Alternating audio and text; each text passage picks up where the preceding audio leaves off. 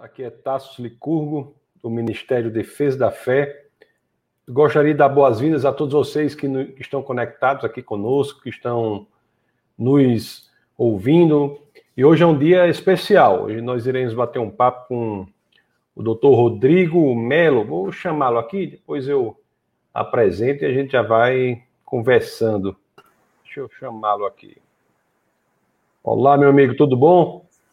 Olá, tudo bom, Tassos? Boa noite a você, boa noite a todos que estão nos assistindo.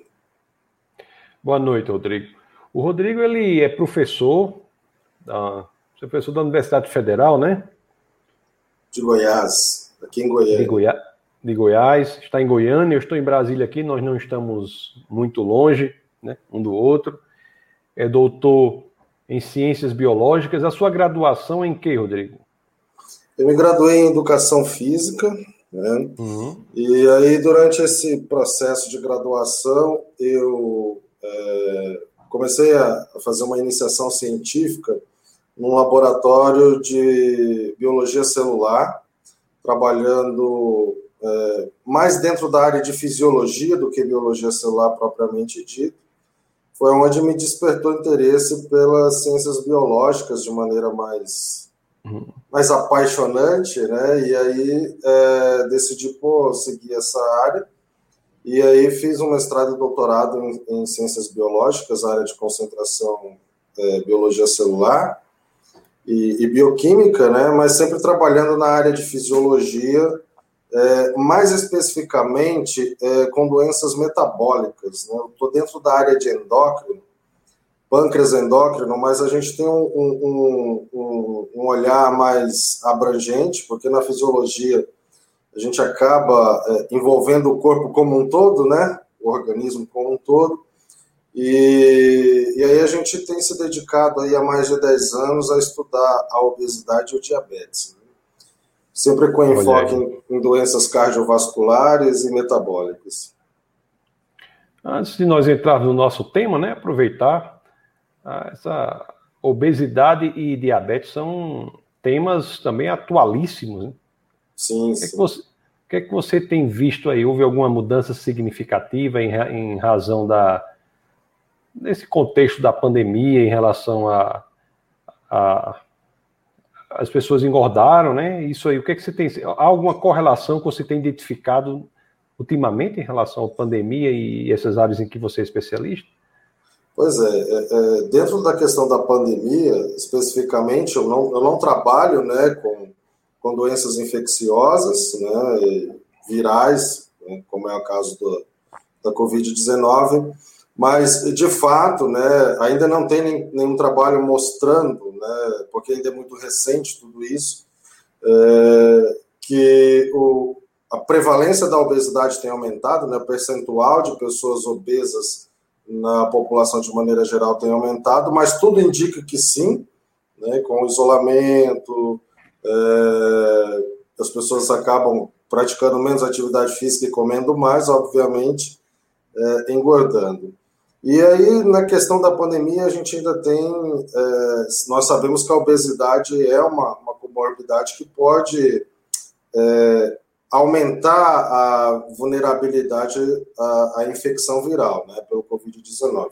Isso porque uma das rotas de infecção dele é através da, da ECA2, que está relacionada principalmente ao sistema cardiovascular e o sistema respiratório, né, porque ela é muito expressa é, nos pulmões, né, e é por isso que o vírus acomete bastante esse órgão. E pessoas obesas, pessoas que têm problemas cardiovasculares, geralmente expressam mais essa enzima. Então, pode ser né, que isso contribua é, de maneira significativa para uma maior, uma maior é, digamos, predisposição a essas pessoas a, a sofrer essa infecção. Por isso que estão dentro do, do grupo de risco. Né? Os grupos de risco são vários. Agora, novidade de ensino que a gente tem trabalhado, Tassos, é, sobre a obesidade, seria o que nós chamamos de programação né, é, metabólica, que está dentro do conceito de epigenética. Então, a gente tem, nossos trabalhos têm focado aí, é, nos últimos anos, uh, os projetos que a gente tem aí, inclusive ganham recurso para isso, né? É, é estudar, né? De que forma alterações nutricionais durante as, as fases iniciais da vida podem tornar o indivíduo mais suscetível a desenvolver problemas endócrinos e cardiovasculares ao longo da vida. Né? Então, por exemplo, será que a dieta materna durante a gestação, durante a amamentação, pode ser um fator é, que contribua para o desenvolvimento da obesidade nos filhos? Né? Então, a gente tem é, ido nesse sentido aí. Interessante. Muito. Uh, algumas doenças, alguns problemas que são muito contemporâneos, né, que se agravaram demais na contemporaneidade. E todo esse contexto atual vai ter repercussões que ainda vão ser estudados aí futuramente. E, Sem certamente é, essa questão da obesidade, diabetes, tem questões é, psicossomáticas também, né, que têm sido muito afetadas. Mas é Sim. isso. Inclusive, Mas a obesidade é, é, é, uma doença multifatorial, né? Tem vários fatores que estão interligados a ela. Uhum. Inclusive, do ponto de vista, como você citou aí, é, psicológico, psiquiátrico também. Inclusive, para o tratamento da obesidade, não é apenas o envolvimento de profissionais da área da nutrição ou, e da atividade física, né? Mas sim médicos, endocrinologistas, psicólogos, psiquiatras psiquiatras para que realmente tenha um, um efeito é, é, significativo no tratamento dessa doença. Muito bom. Hoje nós vamos bater um papo sobre a questão da fisiologia, né? Como é que a fisiologia ela nos direciona ao argumento da complexidade, que o mundo é complexo, a vida é complexa e como que isso indica a necessidade da existência de uma mente por trás. É, antes de nós começarmos, deixa eu só ler alguns comentários aqui, rapidamente. É, nós estamos aqui, o Ricardo está aqui, da boa noite. Paz, pastor, você é uma bênção. Muito obrigado, Ricardo. Você também, grande Ricardo, cadê uma figura, família querida. Olha aqui a Marcela, também está aqui, Marcela Serrano. Boa noite, boa noite, Marcela. Meu filho também está aqui, o Orlando Licurgo, está conectado conosco. Olá, Orlando. Franklin está aqui também. Grande Franklin. O Serrano, chegando e desejando a todos uma boa noite. O Serrano, que é, é biólogo também, viu? Ele, de, ele fala lá de Natal, no Rio Grande do Norte. Temos a pastora Jane, que está aqui também, lá do Defesa da Fé. A Rose Barreto nos acompanha. Seja muito bem-vinda. Rose, professora Joseneide Ferreira, também de Natal, nos acompanha. Seja muito bem-vinda. Tem muitas pessoas, né? Nos assistindo. Temos o Alexandre Campelo, o pastor Alexandre Campelo, também pastor do Defesa da Fé. Está aqui. E o Serrano diz assim, ó, ô oh, Glória, mais um colega é, biólogo, né? o Serrano gosta, o Serrano que é biólogo, ele sempre gosta quando nós temos aqui convidados biólogos. O Carlos Serrano diz que está havendo um problema de conexão sem imagem, sem som. Serrano, será que que é você, ó. Simone diz que boa, boa noite, eu não estou conseguindo conectar. Será que está havendo algum problema? Ó, também está dizendo que está com algum problema aqui. Realmente eu não consigo. Será que está havendo algum problema? Não consigo identificar o problema aqui. Deixa eu ver se está no. Coloque aí nos comentários, por favor. Mas eu não consigo identificar aqui que está havendo problema. Será que é com o YouTube? Deixa eu ver aqui. É, realmente, realmente está dando um problema aqui. Vou tentar ver acessar aqui no meu celular. É, rapaz, realmente. O pastor Jutsu, me diga uma coisa, você está tá vendo, tá vendo algum problema aqui? Eu entrei aqui no YouTube paralelamente e não está, está aparecendo um erro também, eu não. E o, Coloquem aí, por favor, nos comentários. Não está indo. É, realmente nunca tinha, nunca tinha acontecido isso. É, tá, tinha... tá pedindo para tentar mais tarde, né? É. é. Realmente nunca ocorreu isso, viu, Rodrigo? Tá com algum problema. Pelo visto é o YouTube. É, eu acho que o YouTube está dando alguma bronca aí, porque nós não estamos conseguindo. Deixa eu ver se o Face está transmitindo aqui. Se o Face está transmitindo, faz uma pena isso. Primeira vez que acontece esse tipo de situação. Deixa eu ver se o Face. O Face está transmitindo normalmente.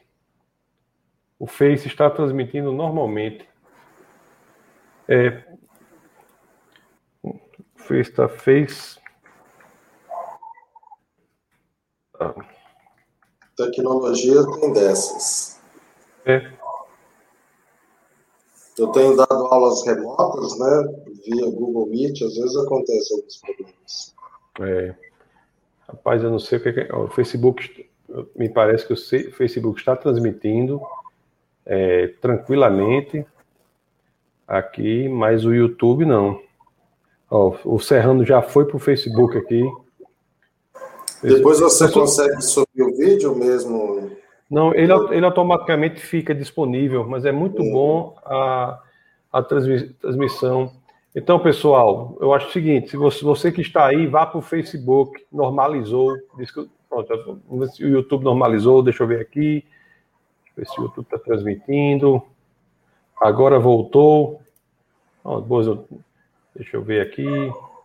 Vamos ver se o YouTube normalizou. Voltou. Voltou. Voltou, voltou. Pronto, vamos, pronto, pronto. Graças a Deus, né? Graças a Deus, né? Ah, nosso ditado aqui, Rodrigo, é o seguinte: no, no, nós enverga, mas não quebra, entendeu? Pessoal, então veja se está tudo bem aí. Coloque, tá bom? As, as suas mensagens. Pastor Júlio está aqui, dá boa noite. O Rodrigo Barbosa diz que não está indo, mas agora já já está superado, né? Coloque aí, por favor. O Ricardo já disse que normalizou. Marcela diz que voltou agora. A Esther Carlson, Esther Carlson, ela é uma apologeta americana e fala português também. A gente já teve um bate-papo aqui com ela no canal, no webcast. Um grande prazer sua presença aqui. A Vanessa disse que voltou, voltou. O Fábio disse que boa noite. Rapaz, tá, voltou normal, o Face está normal. Fábio, está normal, o Face está normal, o YouTube também. Voltou agora o YouTube. Voltou, voltou. Vanessa voltou. Maravilha, voltou. Pronto, vamos continuar. É isso aí. É, é com emoção, né? Com emoção. Tínhamos é, falado Rodrigo. sobre isso. sobre isso. Meus queridos, então, então vamos conversar com o doutor Rodrigo Melo, né? doutor em Ciências Biológicas, professor da Universidade Federal de Goiás, sobre a questão da fisiologia, Deus e a fisiologia. Então, quais seriam, Rodrigo, os argumentos principais e quais os elementos na, no estudo da fisiologia que apresentam uma complexidade importante, que se destaca é, diante da, da ciência de modo geral? Então, Tassos, essa é uma pergunta muito importante. Né? É, eu faço parte aí de, de alguns grupos da área é, em defesa da fé, né? é, do design inteligente, do criacionismo, e a gente discute muito sobre vários aspectos aí das ciências biológicas, da biologia celular, da bioquímica e da fisiologia, né, é, trazendo né, essas, esses questionamentos para a teoria da evolução, que seria a complexidade irredutível que a vida apresenta, né, sobretudo a vida a, a a nível de organismos complexos, como os animais, os mamíferos e nós, seres humanos, né, que eu não, não nos, nos classifico como, como sendo animais, né, eu nos vejo como criaturas feitas, criadas à imagem e semelhança do Deus vivo. É, e aí, dentro da fisiologia, nós temos vários exemplos de, de complexidade irredutível. Né? E aí, indo para esse esses argumentos do design inteligente, né, muito citados, por exemplo, pelo Dr. Erbelin, Marcos Erbelin, que é o presidente da Sociedade Brasileira do Design Inteligente, nós temos também é, outro aspecto, além da complexidade irredutível, que é a antevidência genial. Né? E dentro da fisiologia, esses dois aspectos eles aparecem em muitos sistemas.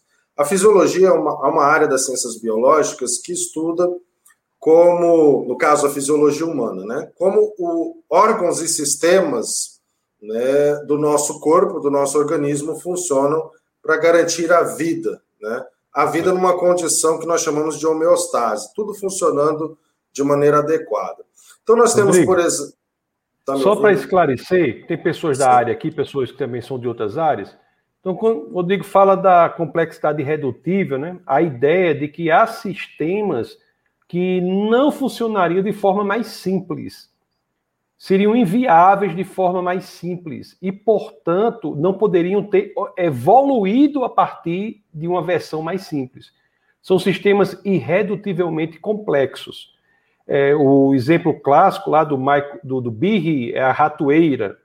Você tem uma ratoeira que é formada por cinco partes, que é a mola, o, a tábua, o martelo, se você tirar um. O povo chique aqui que assiste esse canal, Rodrigo, ele não conhece essa ratoeira, não, sabe? Ele não sabe nem o que é isso. mas, mas, vamos usar esse exemplo aí do, da, do Michael Behe.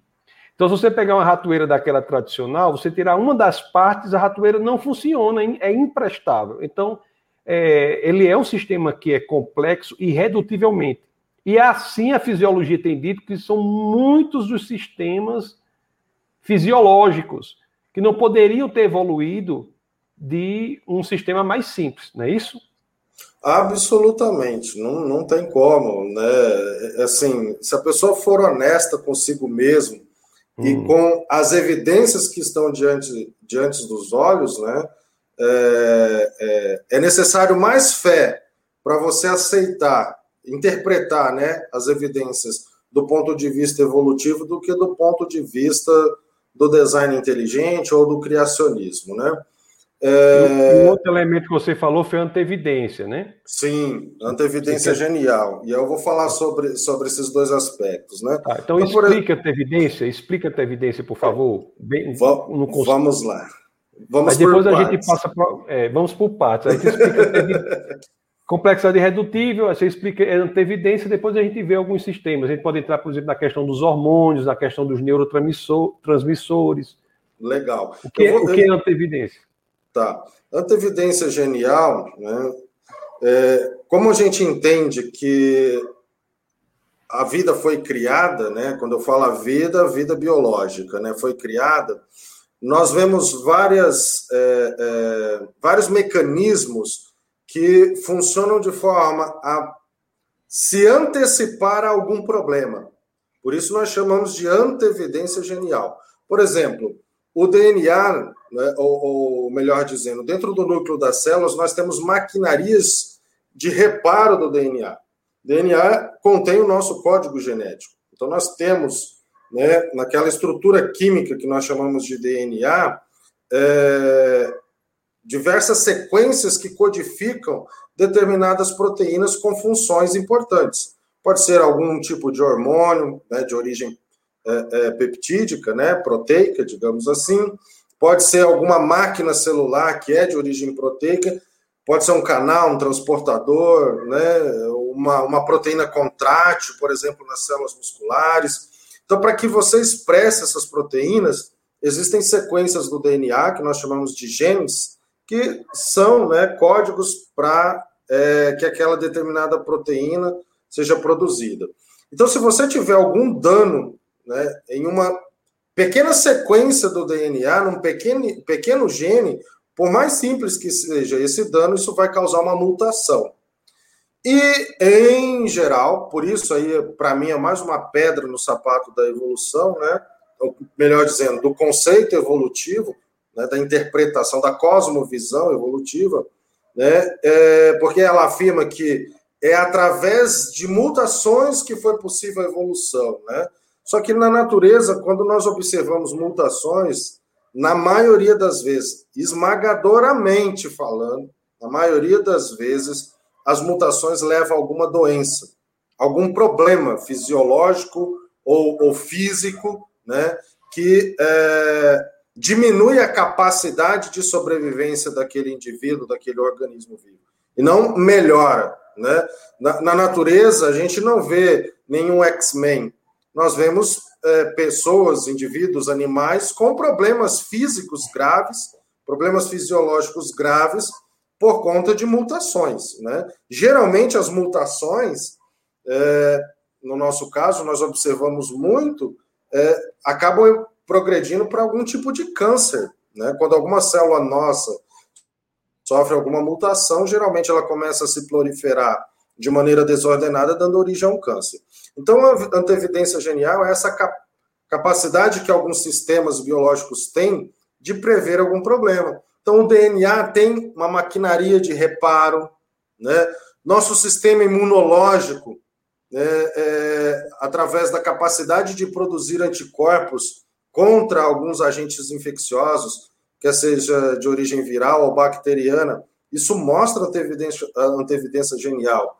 Como que o nosso organismo consegue identificar um agente agressor, infeccioso, e produzir anticorpos contra aquele agente? Sem falar nas células do sistema imune que fagocitam e destroem esse agente infeccioso.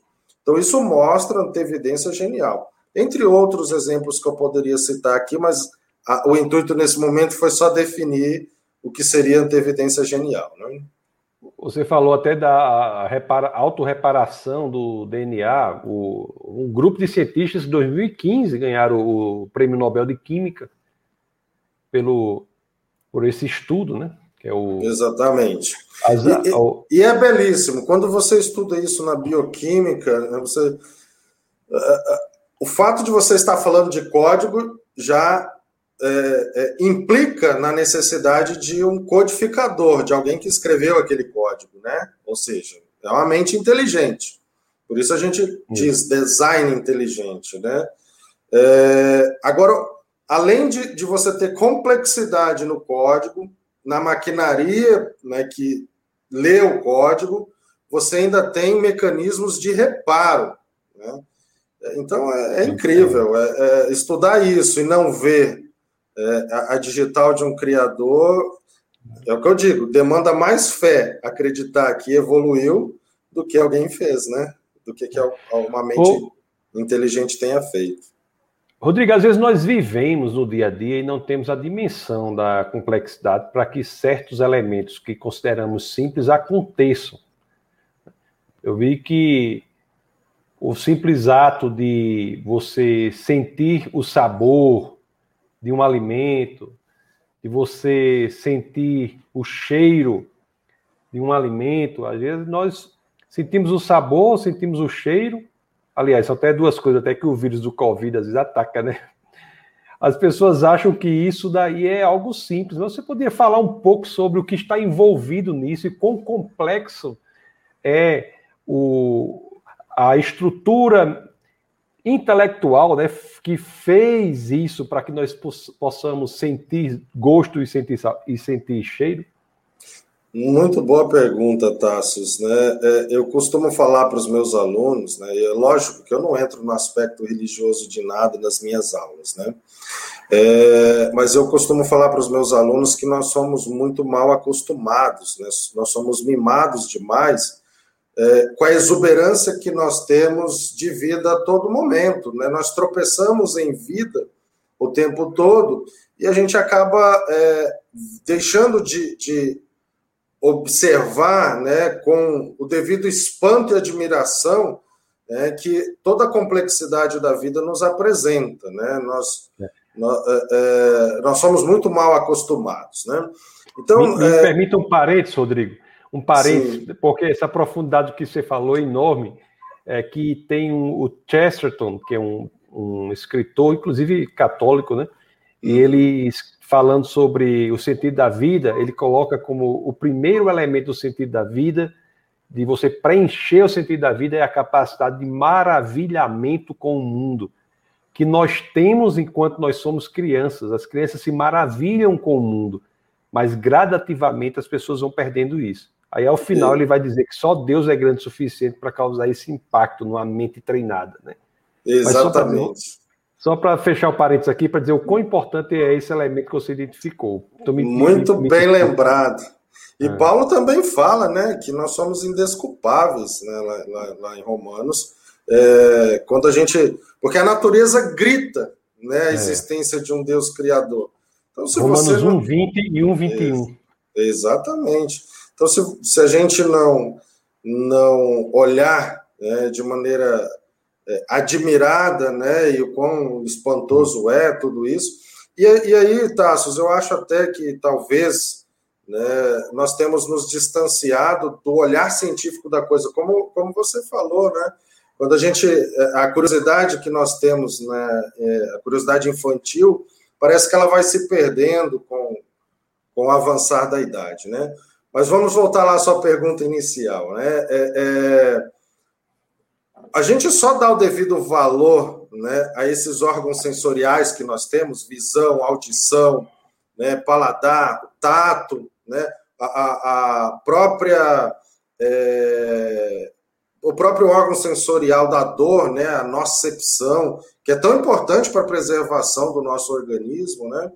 E hoje, né, com o Covid, nós só damos o devido valor a, ao nosso paladar e ao nosso olfato quando nós perdemos, né, esses dois sentidos tão especiais. E são chamados assim dentro da fisiologia de sentidos especiais, assim como a visão, o equilíbrio e a audição. Mas veja só, para nós sentirmos o odor, né, o cheiro de, de alguma coisa, né, algum componente químico, alguma molécula presente no ar, né, nós precisamos de receptores específicos né, na nossa mucosa nasal. Esses receptores específicos, eles identificam moléculas específicas. Então, existe uma miríade, né, milhares de moléculas químicas que podem estar aí presentes no ar, e nós identificamos todas essas variações de cheiros, de odores, né? Quer seja um perfume ou algo de cheiro ruim, graças a esses receptores específicos. Então, veja, para você ter esses receptores, né, é, eles têm que ter surgido de algum lugar, e eles estão né, impregnados, ligados nas membranas de neurônios específicos também. Então, esses receptores não podem ter surgido do nada. E assim, receptores que são compatíveis a moléculas específicas de cheiro. Então, assim, uma, só uma mente brilhante que poderia ter criado isso. Mas não para por aí. Se você tiver receptor, mas você não tiver um centro de controle né, que processa essa informação de cheiro, você não vai sentir cheiro nenhum. E aonde que está esse centro de processamento de informação? no seu córtex olfativo, ou seja, tem uma área do seu córtex cerebral que processa informações referentes ao olfato.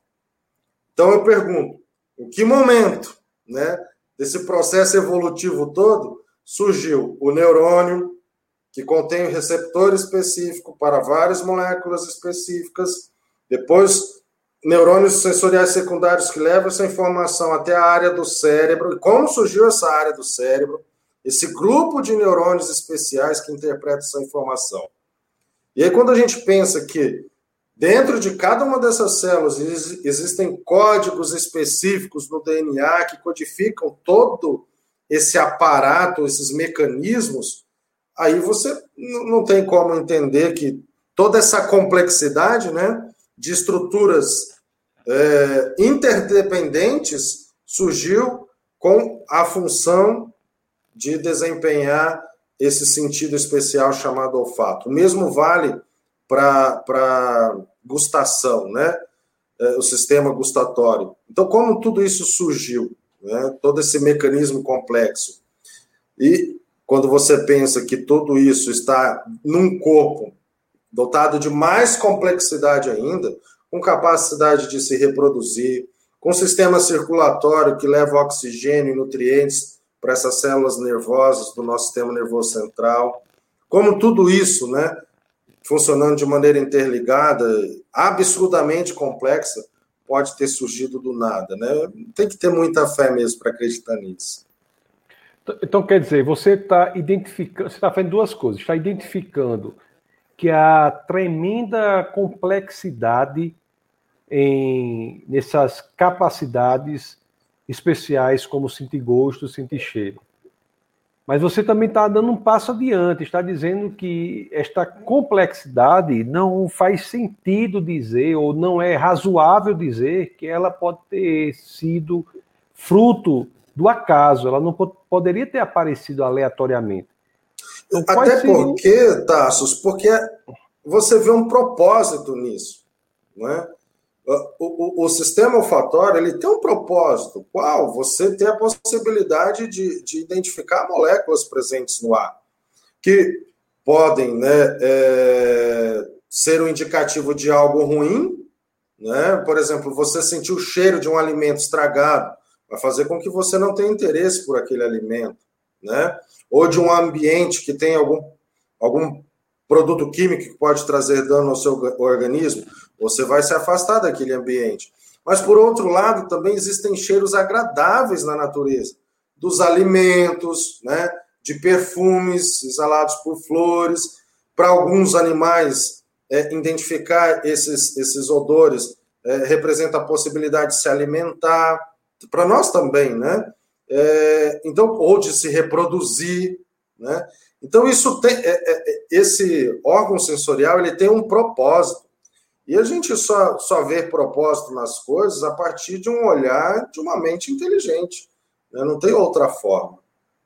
Então, além da complexidade que existe com a existência de receptores, com a existência não só de hormônios específicos, mas de neurotransmissores, é, todo esse arcabouço aí para que essa capacidade seja efetiva. E você também identifica, não é, Rodrigo, um elemento importante, o do propósito no sistema. O acaso, ele não dá propósito. Quer dizer, as leis da física, os átomos, átomos reagindo um em contato com o outro, não trazem propósito e sentido a nada. Então, a existência do propósito é um argumento muito importante para que nós possamos dizer que esses sistemas foram planejados, foram previamente pensados. É isso que você quer dizer? Exatamente. E aí entra nessa questão do propósito, da complexidade e também da antevidência genial. Acabei de lembrar aqui, ó. Estou falando de sistema nervoso central, né? Quando a gente fala de periferia do nosso corpo, nós temos as nossas células imunológicas que defendem o nosso organismo. Mas o sistema nervoso central também tem células que atuam como é, é, células de defesa do sistema nervoso central, né? As células gliais que estão ali, né, é, trabalhando em, em, possíveis processos inflamatórios no sistema nervoso central. Isso é evidência. Né? Isso é, é, é realmente é, comprova para mim, né, a, a, a impossibilidade disso ter surgido do nada, né? Precisaria de uma mente inteligente pensar, né? Bom, esse sistema complexo que é o sistema nervoso central, de repente pode sofrer com algum tipo de inflamação, de algum tipo, algum tipo de infecção, né? É, e aí demanda então a existência de uma célula específica para isso, melhor dizendo, um grupo de células, que são as células da glia, células gliais. É, então, é, é, o que eu falo, o que eu falei, Cheston falou, né?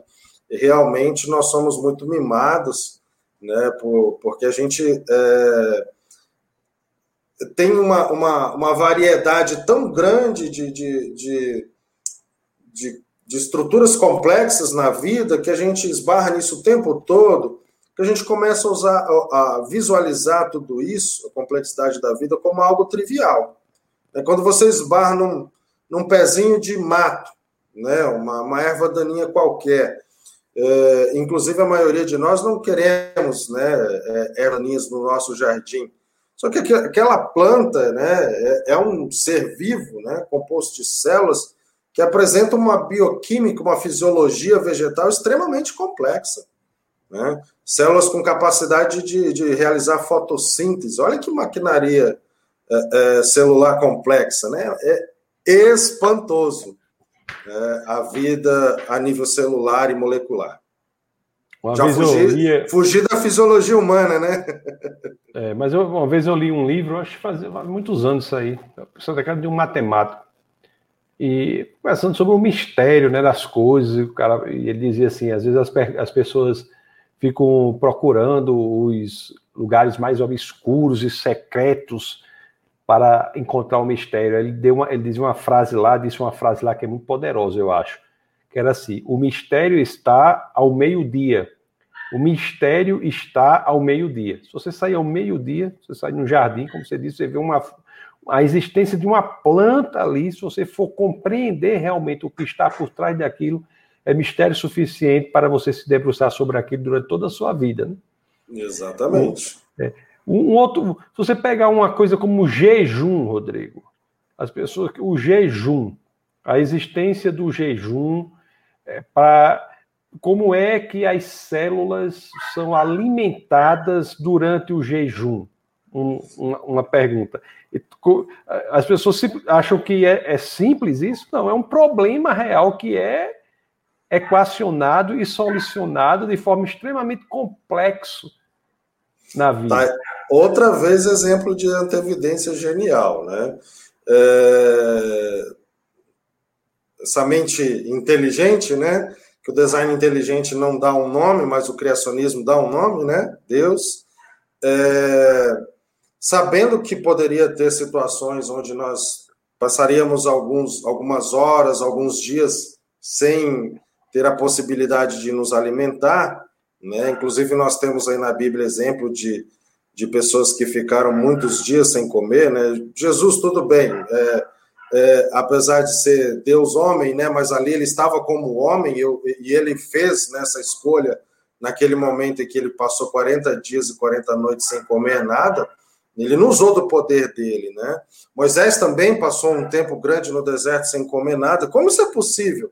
Nós sabemos que é, existem células no nosso corpo que usam exclusivamente glicose como fonte de energia né, como é o caso dos eritrócitos, as hemácias, que são as células vermelhas do nosso sangue.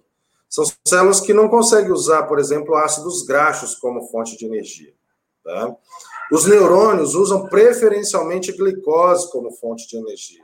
Tanto é que quando a nossa glicemia cai demais, você pode entrar em coma e morrer, né? É, por causa dessa, dessa importância que a glicose tem para o funcionamento dos nossos neurônios. Mas veja, nós conseguimos armazenar glicose como fonte de energia, é, estoques de glicose no nosso organismo, conseguimos fazer isso? Sim, no fígado. Só que o estoque de glicose no fígado, na forma de glicogênio, ele é muito limitado, dura em torno de 12, 16 horas. Pois disso acabou. Mas, por exemplo, como Jesus né, ou Moisés conseguiu ficar tanto tempo sem comer, ou pessoas que se perderam na mata e passou mais de uma semana sem se alimentar, como que sobreviveram a isso? E, de fato, o nosso organismo consegue sobreviver. Né? Dentro do sobrevivencialismo tem a regra dos, dos três, né? Três minutos sem respirar, três dias sem beber água e 30 dias, ou mais ou menos três semanas, entre três é, é, ou quatro semanas, sem se alimentar. É possível sobreviver três semanas sem se alimentar? Sim, não significa que vai ser agradável, é sobreviver, né? Sobreviver não significa que é algo saudável. Agora, como que isso é possível se meu estoque de glicose no fígado vai durar em torno de 12 horas? Porque a partir do momento em que acaba essa glicose armazenada no fígado, o fígado, de maneira altruísta, começa a produzir glicose. Ele vai produzir glicose a partir de aminoácidos que ele vai tirar que virão né, do músculo esquelético e de ácidos graxos que serão usados como fonte de energia para produzir essa glicose. Então, olha que, que coisa incrível. Né? O fígado tem um aparato enzimático complexo, né, que vai realizar uma atividade metabólica que nós chamamos gliconeogênese, e ele vai usar aminoácidos para produzir glicose e ácidos graxos como fonte de energia para produzir essa glicose. Porque produzir glicose gasta energia. Tudo isso para garantir né, um pouco de glicose para o seu organismo para que você possa sobreviver. Para manter vivo suas células que transportam oxigênio, né, que são as hemácias, células vermelhas do sangue, e para garantir também a sobrevivência dos seus neurônios. Olha que coisa incrível, né? Isso é outro exemplo de antevidência genial. Né? É, é, um, um mecanismo extremamente complexo que o nosso corpo tem, nosso organismo tem, para garantir a sobrevivência em situações de emergência, né? É, maravilhoso, né? É, é impressionante como o, a vida é estruturada, soluções geniais que nós vemos na vida. Mas no seu dia a dia aí, Rodrigo, com os colegas na universidade, né? Eles estão convencidos que isso às vezes é fruto do acaso. Você, você, você, você tem alguma ideia do porquê que há esse convencimento em tantas pessoas, não? Tassos, isso, isso é algo bastante complicado, né? Bom, meus, meus amigos mais diretos, poucos deles são evolucionistas é, estritos, né? Alguns são o que eu acho bastante complicado de, de, de, se, de se misturar, né? que é o que a gente chama de evolucionismo teísta. São aquelas pessoas que acreditam na existência de um Deus, mas que né, não sabem muito bem explicar como Deus é, deu start na vida e depois a vida evoluiu. Né? Não acreditam num Criador como nós cristãos acreditamos, né? num, num Deus que criou todas as coisas, criou o universo, criou o planeta Terra, criou a vida complexa, pronta, né? como nós observamos no nosso planeta. Então, existem esses, esses matizes aí uh, na academia, né? Mas é, para esses diferentes casos, né, respeitando a individualidade de cada um desses casos, eu vejo o seguinte, né? Primeiro, para você aceitar e assumir a existência de uma mente inteligente, né, com capacidade de antevidência. Então essa mente inteligente, ela é extremamente inteligente e ela está, ela é atemporal, né? Ou seja, ela conhece não, não só o presente, mas ela conhece o futuro também. Porque para ter essa capacidade de antevidência, né, você precisa conhecer o que pode acontecer no futuro. É, é, quando você começa a observar toda essa complexidade né, dessa mente, é, você esbarra no ponto é, da cosmovisão, no ponto teológico, né? E aí, o ponto, desse, ponto de vista teológico, ele começa a apontar para um Deus. E aí, quando você vai para as diferentes religiões que nós conhecemos no mundo, é, o único Deus que se encaixa aí nessa equação é o Deus dos cristãos, né? Que é um Deus todo-poderoso, não só dos cristãos, tem outras religiões, né? Que, né, como no caso do Islã, que, que também acredita nesse Deus é, da raiz judaico-cristã, né, nesse mesmo Deus aí. Então, é, precisa de um, de um ser todo-poderoso. E aí, quando você pensa nesse Deus, é, essa relação de criatura com criador, né, ela exige a, a, um nível de, de respeito muito grande, de veneração, né, de, de comunhão, de compromisso. E muitas pessoas não querem esse compromisso. Né? Então, às vezes, você, é, por comodidade, por preferir permanecer naquela inércia ali, né, da vida que você tem, de negar algumas paixões que você tem, você prefere não, não assumir esse compromisso. Então, ah, bom, existe um Deus, mas ele está muito distante, né, ele nos abandonou aqui, criou a vida e a vida evoluiu, então, é, não sei, de repente não é um Deus é só uma outra forma de vida, talvez um alienígena, né? Então você começa a querer afastar, né? É, é, é, é tornar impessoal esse criador para você não ter que ter uma relação, um compromisso com ele. Então eu vejo que isso acontece em alguns colegas, né? Mas de fato tem aqueles que assumam, assumem o ponto de vista, a cosmovisão materialista, né? Realmente da, da evolução, como filosofia de vida, como cosmovisão, né? e aí realmente é, nega completamente a existência de um Deus criador. Então começa a buscar possíveis explicações para a complexidade da vida, né? mas que não são completamente satisfatórias. Então, assim, eu não, não tive ainda oportunidade de dialogar de maneira muito sincera e honesta dos dois lados, né? Com colegas que são assim 100% materialistas, né? Na verdade eu tive com um, Né? É, não vou falar quem é para não expor a pessoa. Mas eu já conversei com uma pessoa muito querida, né, que a gente viaja às vezes aí, inclusive em pescarias, né, uma pessoa né, que eu, com quem eu tenho uma, uma relação de amizade muito grande. E meio, em meia natureza ali eu começo a fazer algumas indagações, né? Por exemplo, eu estava uma vez pescando com esse amigo no Rio Araguaia, e aí é, a gente vê as pessoas passando de barco ali o tempo todo, e o movimento da água ali, das ondulações que as pessoas criam no rio, desbarrancando o rio e assoreando o rio. E aí eu, né, vendo aquela cena lá, falei para ele, rapaz, você já imaginou, né, o quanto de sedimento que esse rio leva para o mar? Será que isso cabe aí nos, nos milhões de anos que é, vocês costumam afirmar, né, que esse rio aqui tem milhares e milhares, ou talvez milhões de anos? Esses milhões de anos todos aí levando sedimento para o mar, já não era para esse rio estar completamente assoreado? Aí, nessa ocasião específica, ele falou assim: rapaz, não vem me falar de criacionismo agora, não. a gente está se divertindo aqui. Então, é, é, quando você começa é, a discutir de maneira profunda a vida, aspectos geológicos, físicos, químicos, né? essas diferentes áreas das ciências, é, você acaba esbarrando em impossibilidades para a cosmovisão evolucionista, né, ou materialista. E é, muitas dessas pessoas acabam querendo olhar com olhos de fé, né? Eu tenho essa cosmovisão e não quero discutir a respeito, né?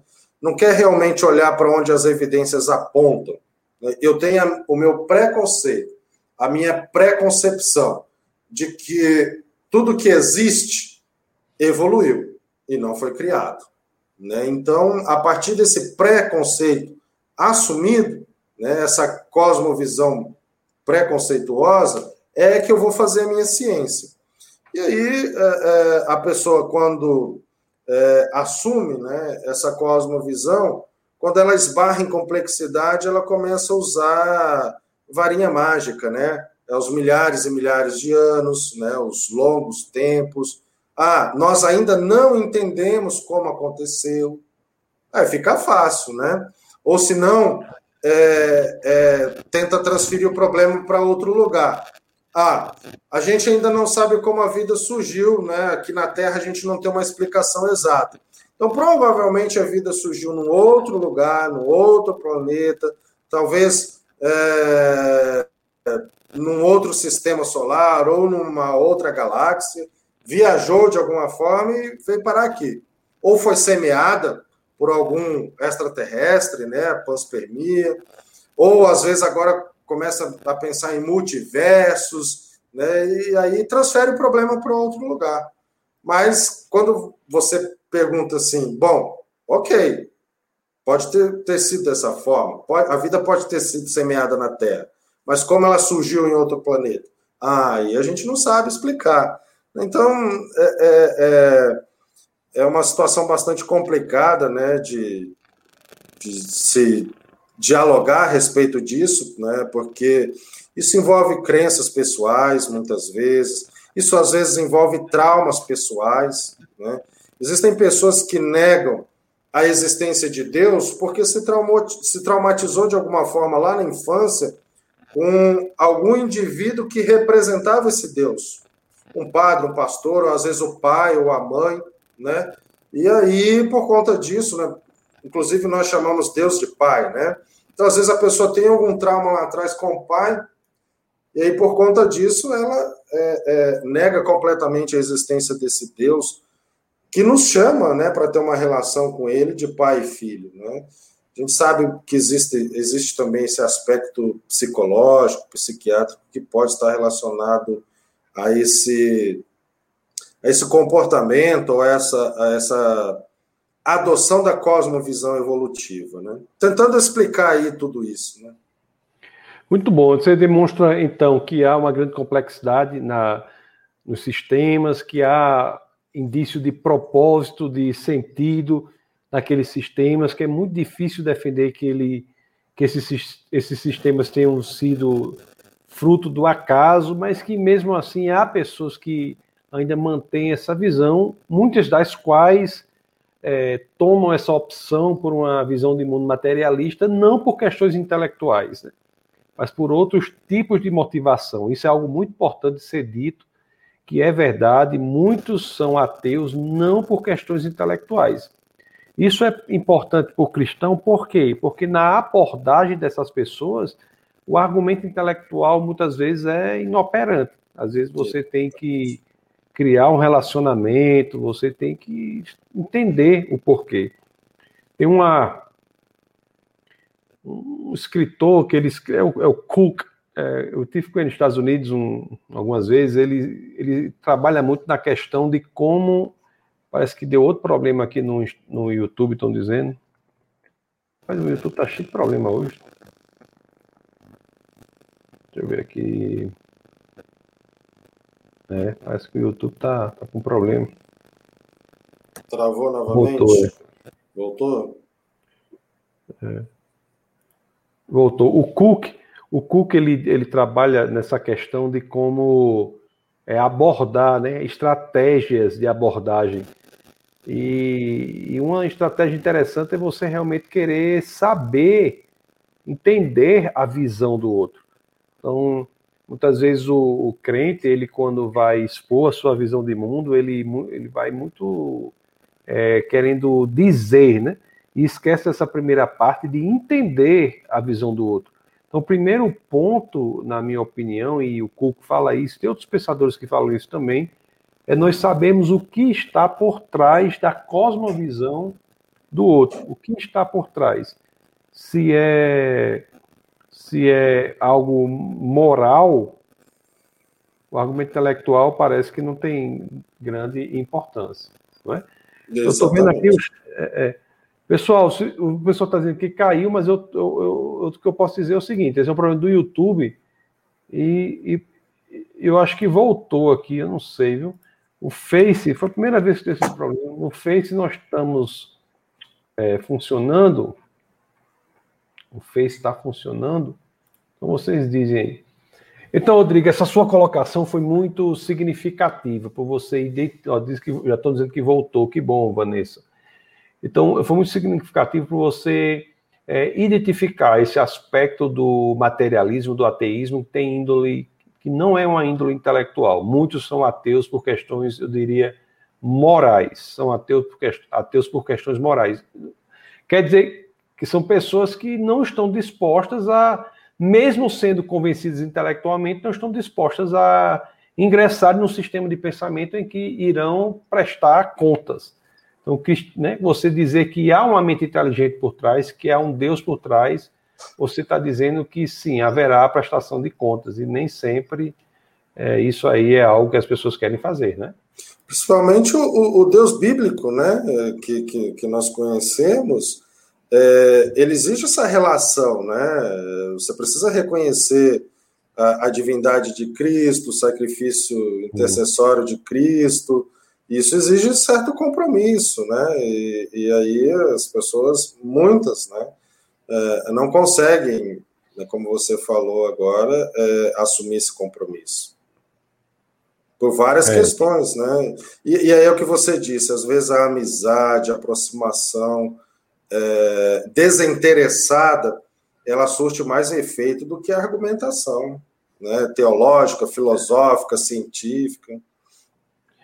Tem uma, uma pergunta que é assim: a pessoa pergunta assim, se, se por acaso você fosse convencido de que o cristianismo é a verdade, você se tornaria cristão? Então, se a, pessoa, a pessoa algumas pessoas pesquisarem o coração verdadeiramente, forem honestas consigo próprias, muitas dirão não, porque às vezes o convencimento não quer dizer a conversão. O convencimento quer dizer que você está convencido intelectualmente da veracidade daquele sistema de pensamento.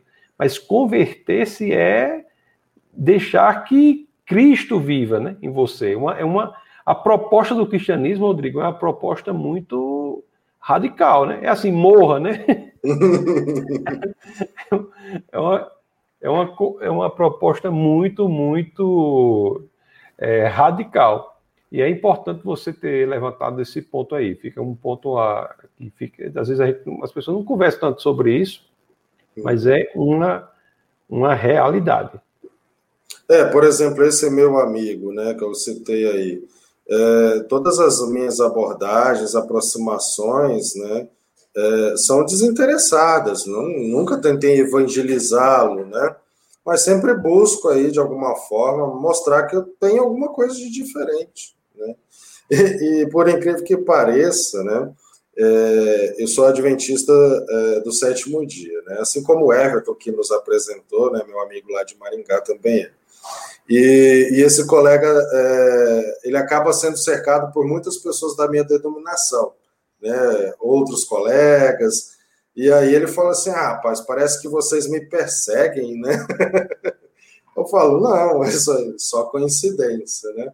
Mas às vezes é, é, é né, não, não estou querendo dizer que a minha denominação é a melhor, é a mais perfeita, né?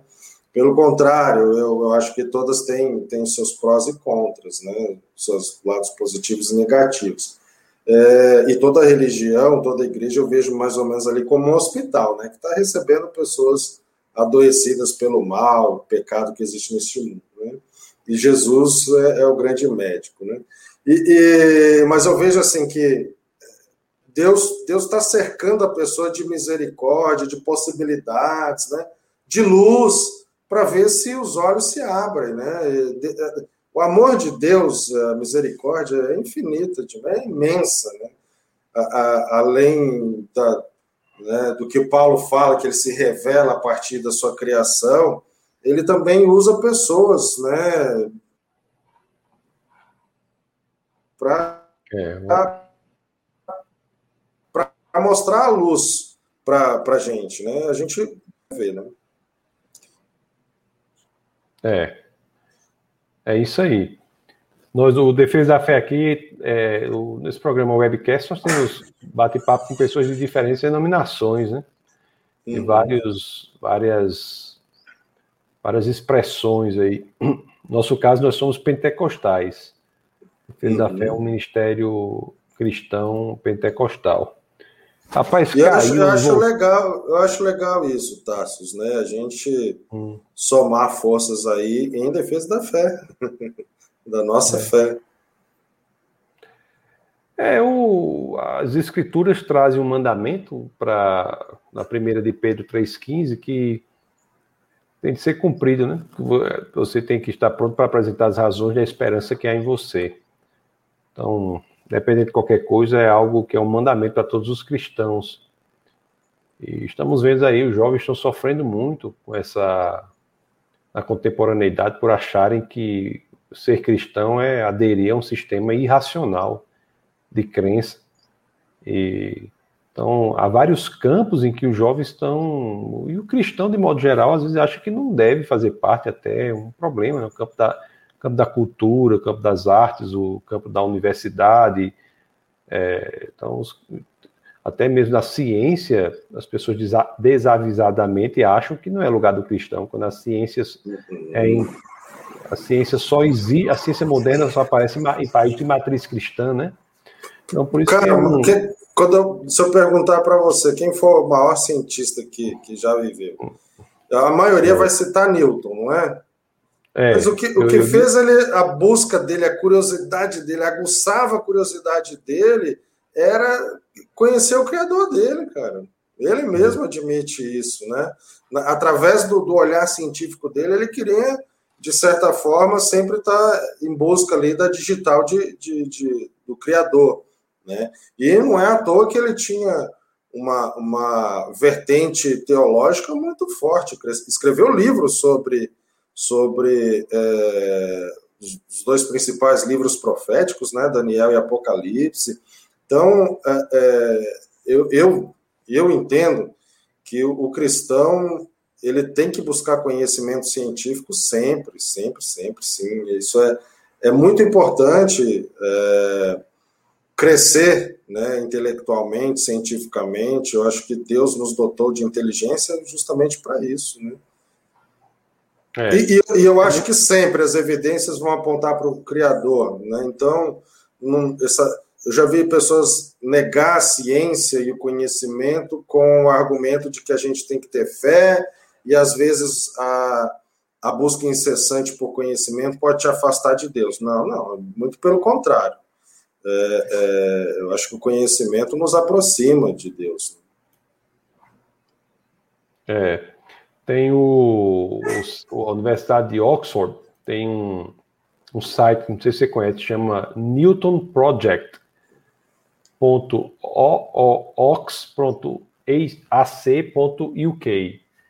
newtonproject.ox.ac.uk em que esse site você tem todos os escritos de Newton. Né? E Newton ele escreveu mais sobre a Bíblia do que propriamente sobre ciência, um, um dado aí que pouca gente sabe, o maior cientista que já existiu. Meu querido, deixa eu só ler algumas. Muita gente participando. Tá só Deus para criar tamanha complexidade. Ele, ele diz assim, ó, que é fantástico, podemos sentir odores diferentes ao mesmo tempo, glória a Deus. O Eliabe dá um abraço, irmão Tasso Licurgo, um abraço, Eliabe. Eliabe que é, que é jornalista, jornalista. E eu vi, se eu não me engano, ele depois você confirma, eu acho que ele foi, que ele exerce alguma função pública lá na cidade dele, não sei se é vereador, alguma coisa. Eu vi alguma coisa assim. O Birata diz Ó, inteligente, muito coerente, doutor Rodrigo, show. Muito bom, meu amigo. Né? O Serrano diz: é diante dessas informações só temos que dar glória a Deus. O pessoal reclama que caiu, que voltou, que não sei o que. Deu muito problema. O, o Serrano que foi, foi rápido, ó, já foi logo pro Face. Serrano. É, o Emanuel ele diz: ó, muito boa essa live de um excelente conteúdo. Emanuel, Olha, Manuel está aí falando de Tulsa, em Oklahoma. Que legal. É, o Bruno diz: falando de Rio, Rodrigo tocou numa outra evidência muito forte do design inteligente, que é o sistema geomorfológico, responsável por estruturar diferentes paisagens físicas de forma sincronizada. Vou marcar um bate-papo aqui com o Bruno é, não é minha área, mas eu curto muito. É, bom, como eu gosto de estar no meio da natureza, né, estou sempre observando a natureza. E, hum. e, a gente vê na geologia, sim, evidências de que a nossa Terra não, é, não tem, né, é, pelo menos no formato que nós, nós observamos agora, ela não pode ter esses milhões de anos que são é. ditos. Né? É, o Bruno ele é professor da Universidade do Estado do Amazonas ele trabalha na Tríplice Fronteira. Que legal. É, lá, a Tríplice Fronteira do Sul, não, viu? É, é, é, do norte, lá com a Venezuela? É, né? Brasil, Peru e Colômbia. Ah. Bora lá, Tríplice Fronteira lá, né? É, o Serrano diz mais uma live de alto nível. O pessoal reclama que caiu, a conexão tá ruim. O pessoal do Face diz que não caiu. Ó, o Serra diz está show aqui no Facebook. Então tá claro que o problema foi mesmo do YouTube. É. Tá claro que o problema foi do YouTube. O Bruno diz assim, ó, nós teve que montar uma nova estrutura de transmissão nesse momento está vendo possível para estabelecer a conexão da web do webcast. Na realidade, eu testei até a conexão aqui, Rodrigo, e para a velocidade da nossa conexão aqui tá, tá muito boa. Não foi foi problema de conexão, eu acho. Eu tive, estou aqui com mais de 50 MB de upload, que dá mais do que suficiente para fazer qualquer live. Geralmente 5, 10 MB já é demais, tem mais de 50 aqui. Então foi realmente o YouTube. Uhum. O Rodrigo disse, que aula. É isso. Meu querido Rodrigo, eu lhe agradeço muito e peço desculpas por ter tido tamanho transtorno assim durante a nossa transmissão aqui. Que é isso, temos... Nós iremos marcar uma outra situação em que nós, com mais calma e, e, e tranquilidade, poderemos bater um papo sem esses problemas. Foi, infelizmente, foi a primeira vez que o YouTube realmente é, deu esse, essa situação. Geralmente, eles são bem fortes, né? E hum. não davam. Ok, meu amigo, muito obrigado por sua presença. Que Deus o abençoe poderosamente. Você continue firme aí a defesa da fé. E, e que vamos que vamos. A, a, a Vanessa diz que, poxa, que pena estar caindo toda hora, a entrevista está muito boa. Pois é, Vanessa. Vanessa, Vanessa é minha esposa. Ah, então seja muito bem-vinda, Vanessa. Um, Nós vamos... um, grande, um grande beijo para ela aí, para o nosso filho Gustavo.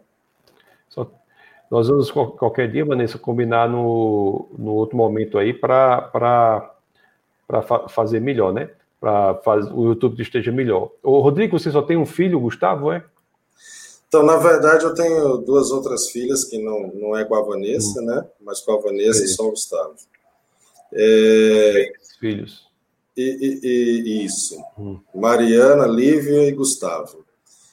E você estava me agradecendo, né, pela, por aceitar o convite, mas eu que agradeço pelo convite, Tassos, e, e desejo também que Deus continue abençoando seu ministério aí, em defesa da fé, né, evidência do criacionismo, do design inteligente, da existência desse Deus maravilhoso, e do nosso Senhor e Salvador Jesus Cristo, né? É, e para mim é uma grande honra poder, né, é, através do que Deus me possibilitou de, de crescer em conhecimento, né, trazer de alguma forma esse conhecimento científico para para esse ministério de evangelizar pessoas através de, de, de evidências científicas, né? Para mim é, é, uma grande honra, né? Deus ter me dado é, esse grande privilégio. Eu, eu sempre falo assim que eu tô onde eu tô porque Deus me trouxe até aqui, né? Eu sou de uma família bastante humilde, pobre, né? Simples. Não sou rico atualmente, mas é, Bom, Deus me colocou num lugar muito bom, muito privilegiado. Ser professor de uma universidade federal, acho que é um, é um cargo é, é, desejado por muitas pessoas, né? Então, eu agradeço muito a Deus por isso, pela oportunidade de estudar, crescer em conhecimento e, e relacionar isso com a minha fé. Então, é, eu sou muito grato a Deus por isso e sempre que Ele me chamar é, para da razão da minha fé, eu estarei aqui. Isso, Rodrigo, nós vamos combinar. Nós somos colegas, né? Eu também sou professor, não sei se você sabe, eu lhe disse, professor da Federal do Rio Grande do Norte. Uhum. Só, que, né, só que eu estou cedido aqui para Brasília, mas sou, originalmente, sou lá do Rio Grande do Norte. E quando vocês vierem a Brasília, combine aí para nós tomarmos um, um cafezinho. Combinado. Tá Faremos uma visita para você. Temos a familiares e amigos aí em Brasília. Mais um amigo agora, né? É, mais um amigo. meu querido, muito obrigado, que Deus abençoe, viu, você, abençoe sua esposa Vanessa, todos os seus filhos, que vocês cada vez mais sejam reflexos de Deus para as pessoas com quem vocês conviverem, tá bom? Que Deus Amém. possa usá-los poderosamente para refletir a sua glória, para que mais e mais pessoas possam ser atingidas pelo Amém. nome de Jesus. Então, um abraço e, e Deus abençoe você. Amém. Você também. Tá Meus queridos, vocês viram aí o, a entrevista com nosso querido Rodrigo. Infelizmente, teve esse problema no YouTube. Foi um problema único, assim, nunca tinha acontecido. Mas eu vou combinar aqui com o Rodrigo para que nós possamos, né, de fato, marcar uma no, nova oportunidade é, para que nós possamos bater um papo com mais calma. Então, agradeço imensamente a presença de todos que estão aqui. Uma grande alegria. Hoje é quinta-feira, domingo, 18 horas, nós temos o culto da palavra, que também é transmitido aqui pelo Defesa da Fé. Se você ainda não é inscrito no canal, você escreve aí no seu navegador, defesadafé.tv. Você vai ser direcionado para o canal de vídeos do Ministério Defesa da Fé. defesadafé.tv. Se você ainda não é inscrito no Instagram do Ministério, você só é seguir. Inscrito não, né? O Instagram a pessoa não se inscreve. É toda vez eu confundo. O Instagram a pessoa segue, né? Então você, você procura aí o Defesa da Fé, que é o nome do Instagram. Defesa da Fé.